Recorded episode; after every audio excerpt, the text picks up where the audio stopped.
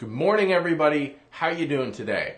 Not to sound dramatic, but I gotta make this quick because I'm not sure how long I have. Um, they're running fiber in my neighborhood. Yay! But it's insanely loud because they've got a bunch of machinery out, um, boring new holes, fixing some stuff up um, with the infrastructure, and it has just been like reverberatingly loud for the last couple hours as well as uh, the last couple days. So, um, just double checking because I'm back inside. Everything's looking good. Um, what I want to talk to you today is about um, triggered off one of the announcements that came out from Google Next, which is Google's cloud conference. So around Google Cloud, which is um, primarily Google Cloud Platform, um, some Android stuff, um, some uh, Chrome, some uh, Maps, which are technically under the Google Cloud, as well as G Suite, um, but uh, mainly focus on Google Cloud Platform. But one of the announcements I want to talk about was a little bit more niche, um, which is the new Google Titan Security Key. This is a physical um, device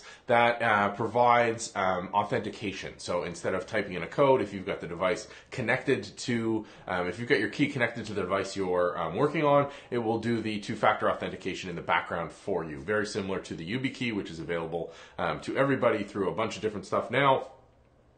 Um, and there's there's uh, been a little bit of not controversy, but a little back and forth between Google and YubiKey. So previously, Google used to push YubiKey as the supplier um, for um, uh, secondary keys uh, for G Suite, um, which was great. YubiKey is a fantastic device. They've got a couple different models. Um, they work real well.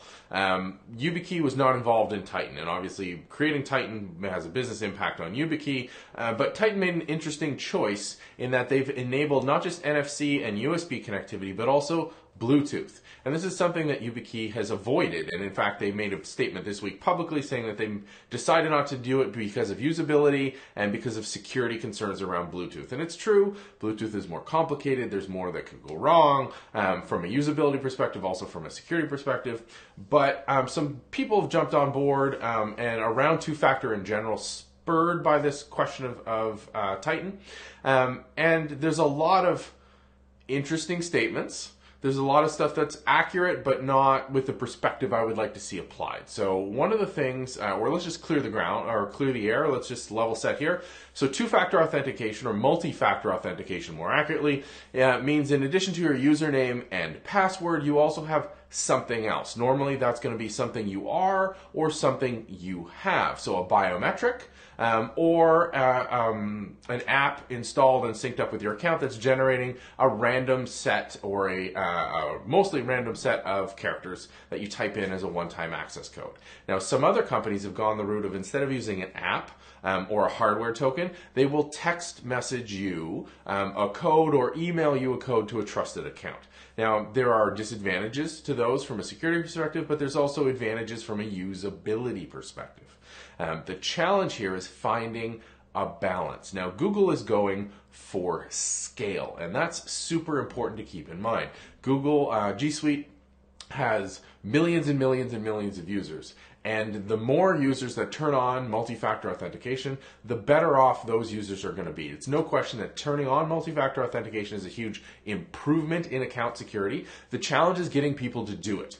Passwords suck. People hate passwords. Asking them to do yet another thing makes it really, really hard, which is why um, the key solution is a really interesting one. When a key is plugged in or when it's connected to the device, that second factor just happens in the background and it reduces that um, burden on the user, which is a huge win. It's far more usable, but you still have to remember to bring the key with you. And in fact, not interacting with the key can make it even harder to remember to bring the key with you. So there's no easy solution here, but the pushback on like text messaging ends up being, well, people can intercept text messages. Yes, theoretically they can. There's known attacks. It's not insanely difficult, but it is something else you have to do. And in fact, I saw a tweet this morning um, that said two-factor doesn't even really stop you. If you're being phished by a good opponent, they're going to phish your username and password, and then they're going to realize that there's a prompt for two-factor. They're going to push um, to get that two-factor uh, code from you as well. Um, which is true, but that code is only valid for a certain amount of time, and that's sort of the advantage of tokens. Those codes rotate um, normally every 30 seconds versus an SMS message, which gives you a defined set, you know, a couple minutes. Uh, but still, it's better than nothing, and I think that's what people lose in general when it comes to usability and security, and this is where I you know go with the title of the episode for reasonable um, decisions and reasonable actions, is that nothing's perfect. There are no perfect security measures. You will never attain 100% secure, whatever the heck that would even mean. Um, but what you need to do is take reasonable actions that will improve the security um, of your users, of the data they entrust you with. Um, multi-factor very, very much improves the security, and it's a low burden. Now, everything that we can do, and this was a great, um, there was a great quote from uh, Google's product manager around Titan, talking about anything they could do to reduce the usability, uh, or sorry, to increase the usability and reduce the burden on the users was a win. And I firmly agree with that. That applies not just to security keys, but to everything in general semi tangent. I'm speaking at Serverless Conf uh, in San Francisco next week, and I was getting my slides ready, and I was going to use an example of security failure, and it's just too depressing to use. I was mapping out the user flow um, for when in a browser you're confronted with a bad um, SSL certificate. There is no way any reasonable user will be able to make an informed decision when that happens. It's ridiculous. It just keeps prompting you, prompting you, prompting you. It's bad UX. It's absolutely bad UX. It's UX design from uh, uh, under, under, a lack of understanding of the problem space, um, and it makes things less secure because now users are making um, uninformed choices. They're simply clicking to get rid of things. That's a bad usability design. When it comes to security keys, having them um, interact with the system in behind, so if it's physically connected or if it's you know wirelessly connected, the user not having to do anything, that's awesome. They just type in their username and password, and that second factor is provided by the system locally, securely, automatically without the user worrying about it. That's amazing usability.